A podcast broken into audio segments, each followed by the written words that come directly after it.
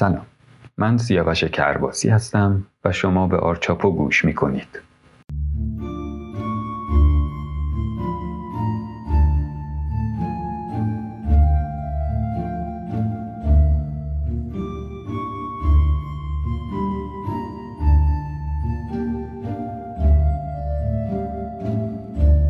در قسمت های قبلی به طور خلاصه درباره فعالیت در حوزه های دفتری یا اداری و کارگاهی یا میدانی صحبت کردم. توی این قسمت می‌خوام کمی درباره موقعیت های آموزشی و پژوهشی صحبت کنم. احتمالا بیشتر شنونده ها معتقدند که فعالیت های موجود در این حوزه رو می‌شناسن و فرصت مناسبی گیرشون نمیاد تا وارد این حوزه بشن. امیدوارم که در مورد بخش اولش اینطور باشه اما با این وجود من کمی در موردش حرف می‌زنم. شاید نکاتی داشته باشه که تا حالا بهش برخورد نکردید یا راه حلی براش نداشتید قبل از هر چیز این رو باید بدونید که کسی که می‌خواد وارد حوزه آموزشی و پژوهشی بشه خودش باید آموزش کافی و درستی دیده باشه. البته اگر می‌خواین مطرح و تأثیرگذار باشه. آموزش دیدن اصولا بر دو نوع.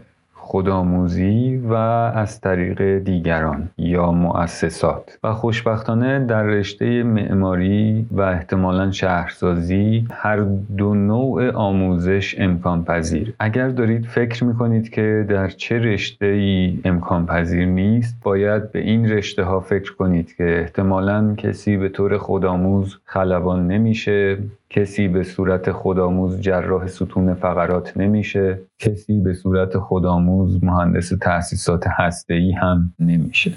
و اینها نه تنها به خاطر تخصصی بودن زیادشون نیاز به آموزش از طرف شخص دیگه ای دارن بلکه با توجه به ویژگی های خاصی که دارند هم و در دسترس نبودن امکانات آموزشیش برای همه آموزش خودآموز امکان پذیر نیست. هرچند که در دنیای امروز با توجه به نفوذ اینترنت و گستردگی استفاده از اون امکان آموزش دیدن بیشتر میسر شده تا گذشته و اطلاعات مختلف و زیادی رو از این طریق میشه به دست آورد. خود اینترنت یک بستر موقعیت شغلی آموزشی هم هست که می‌تونیم بعدا بهش بپردازیم. اما با توجه به این که گفتم افرادی که می‌خوان در این حوزه فعالیت کنن خودشون باید آموزش لازم و کافی رو دیده باشند. احتمالا به این سوال می‌رسیم که آیا بعد از کارشناسی باید مقطع کارشناسی ارشد و دکترا رو ادامه بدیم تا به این موقعیت ها برسیم؟ یا نه. جواب هم بله هست هم نه. اگر در مورد آموزش نرم افزارها قرار باشه که صحبت بکنیم نیازی به گذراندن دوران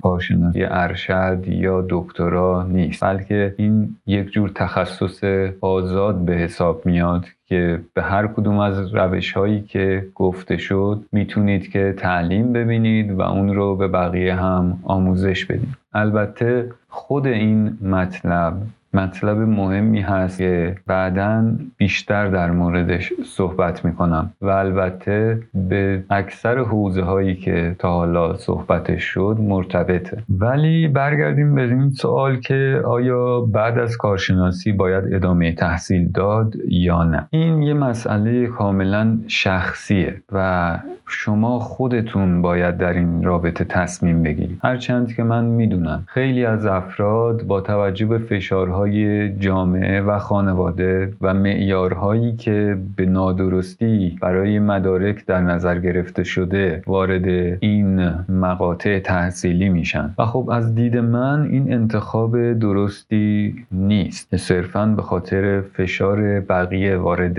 این مقاطع تحصیلی بشید. از طرفی عدهای فکر می‌کنند که علاقه دارن به هر کدوم از این مقاطع تحصیلی منتها تصور و درکی که نسبت به این مقاطع دارن تصورات و درک های درستی نیست. به چه دلیل من این حرف رو می‌زنم؟ با خیلی از دانشجویانی که مقطع کارشناسی ارشد رو میخوندن صحبت کردم. قبلا و در حال حاضر در سالهای گذشته قبل از اینکه خودم کارشناسی ارشد رو بخونم و می‌دیدم که راضی نیستن از این دوره ای که انتخاب کردن. همین اتفاق بعدا در مقطع دکترا هم برای عده از اونها افتاد. و وقتی که من از اونها میپرسیدم خب در مقطع کارشناسی ارشد شما چه انتظاری داشتید؟ فکر می‌کردید قرار چی کار کنید؟ جواب روشن و درستی نسبت به این مقطع نداشتن. و خب باید بدونید که مقطع کارشناسی ارشد برای این تعریف شده که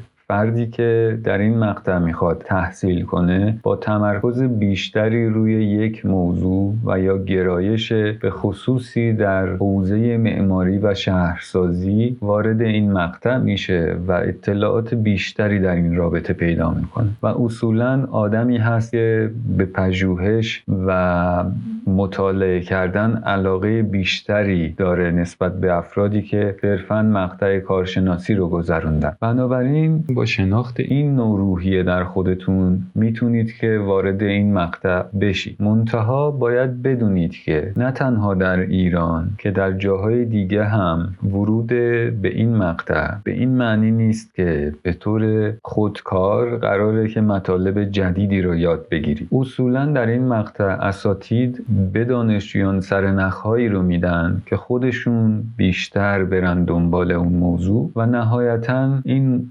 اطلاعات جمعآوری شده رو مدیریت می‌کنن و هدفمندش می‌کنن و از بیراه رفتن دانشجو جلوگیری می‌کنن. بنابراین موفقیت به هر ترتیبی که تعریف بکنید در این مقطع و مقطع دکترا بستگی به خود فرد داره و تاثیر بیشتری از طرف فرد دانشجو وجود داره تا استاد. در عین حالی که به نظر من دانشگاه خیلی در این مقطع مهم نیست مگر اینکه گرایش خاصی رو در دانشگاه خاصی بشه یاد گرفت در بقیه موارد با توجه به دسترسی راحتتر نسبت به اطلاعات خود فرد تاثیر بیشتری خواهد داشت. و در جامعه امروز خیلی مطرح نیست شما از کدوم دانشگاه فارغ تحصیل شدید مهم اینه که چه توانایی هایی دارید چه محصولی تولید کردید و چطور آینده رو می‌بینید اما از مقطع کارشناسی ارشد که بگذریم به نگاه تخصصی نسبت به یک موضوع همچنان علاقه وجود داشت و همبود نگاه عمقی نسبت به موضوعی که در کارشناسی ارشد باش روبرو شدید وجود داشته باشه می‌تونید در مقطع دکترا همچنان تحصیلتون رو ادامه بدید. و این دفعه دیگه به طور کامل میشه گفت که بخش عمده ای از فعالیت بر عهده خود دانشجو هست. و دانشجوی دکترا ممکنه که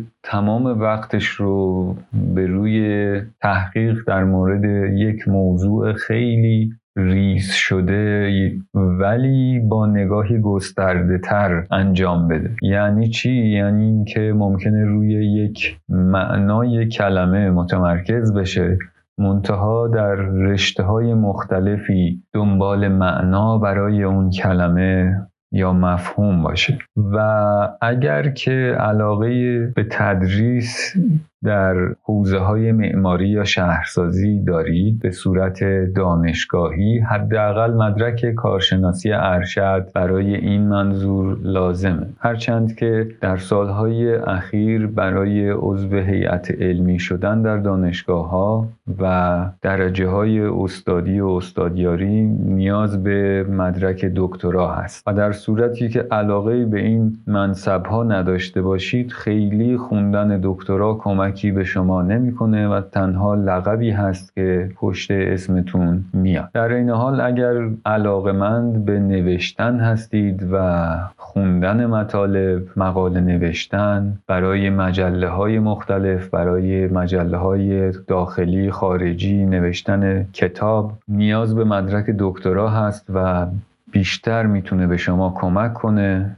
تا تمرین های مرتبط با این حوزه ها رو انجام بدید و آماده بشید برای این فعالیت ها ضمن اینکه برای پژوهشکده ها و مراکزی که کارهای تحقیقاتی انجام میدن هم داشتن مدرک دکترا و تعلیم دیدن و تمرکز کردن روی روش هایی که برای تحقیق و پژوهش استفاده میشه هم مفید خواهد بود. از این موضوع ها که بگذریم باز به یک سوال دیگه برخورد می‌کنیم که اگر در ایران قرار ادامه تحصیل بدم کدوم شهر کدوم دانشگاه و یا اصلا داخل ایران درس بخونم یا خارج از ایران؟ اگر خارج از ایران کدوم کشور کدوم دانشگاه؟ بحث نسبتا مفصلی هست که من سعی می‌کنم در آینده بیشتر در موردش حرف بزنم. احتمالا برای عده زیادی جذابتر خواهد بود. منتها فعلا در این حد بدونید که باز این موضوع هم به شخصیت شما برمیگرده و توانایی هاتون و این مسئله ای هست که خودتون بهتر از بقیه می‌تونید درک بکنید. بنابراین سعی کنید به یک خودشناسی نسبتا خوبی برسید. و اگر می‌تونید که موقعیت خودتون رو برای یک فرد مطلع جوری توضیح بدید که اون هم شناخت خوبی نسبت به شما پیدا کنه می‌تونید از مشورت دیگران هم استفاده کنید. اما به نظر من نهایتا خودتون باید تصمیم بگیرید و تجربه کنید. مهم اینه که اون چیزی رو که دوست دارید تجربه کنید و برید دنبالش. نه اون چیزی که به شما تحمیل میشه یا انتظار هست که شما یاد بگیرید. با یک حرف نتیجه گیری نکنید. و با یک شکست هم از خواسته هاتون دست نکشید. خب در اینجا برای اینکه این قسمت خیلی هم طولانی نشه بحث رو تموم می‌کنم و در آینده در این بار بیشتر حرف می‌زنم. ممنونم که من رو همراهی می‌کنید. تندرست و سلامت باشید. تا قسمت بعد. بدرود.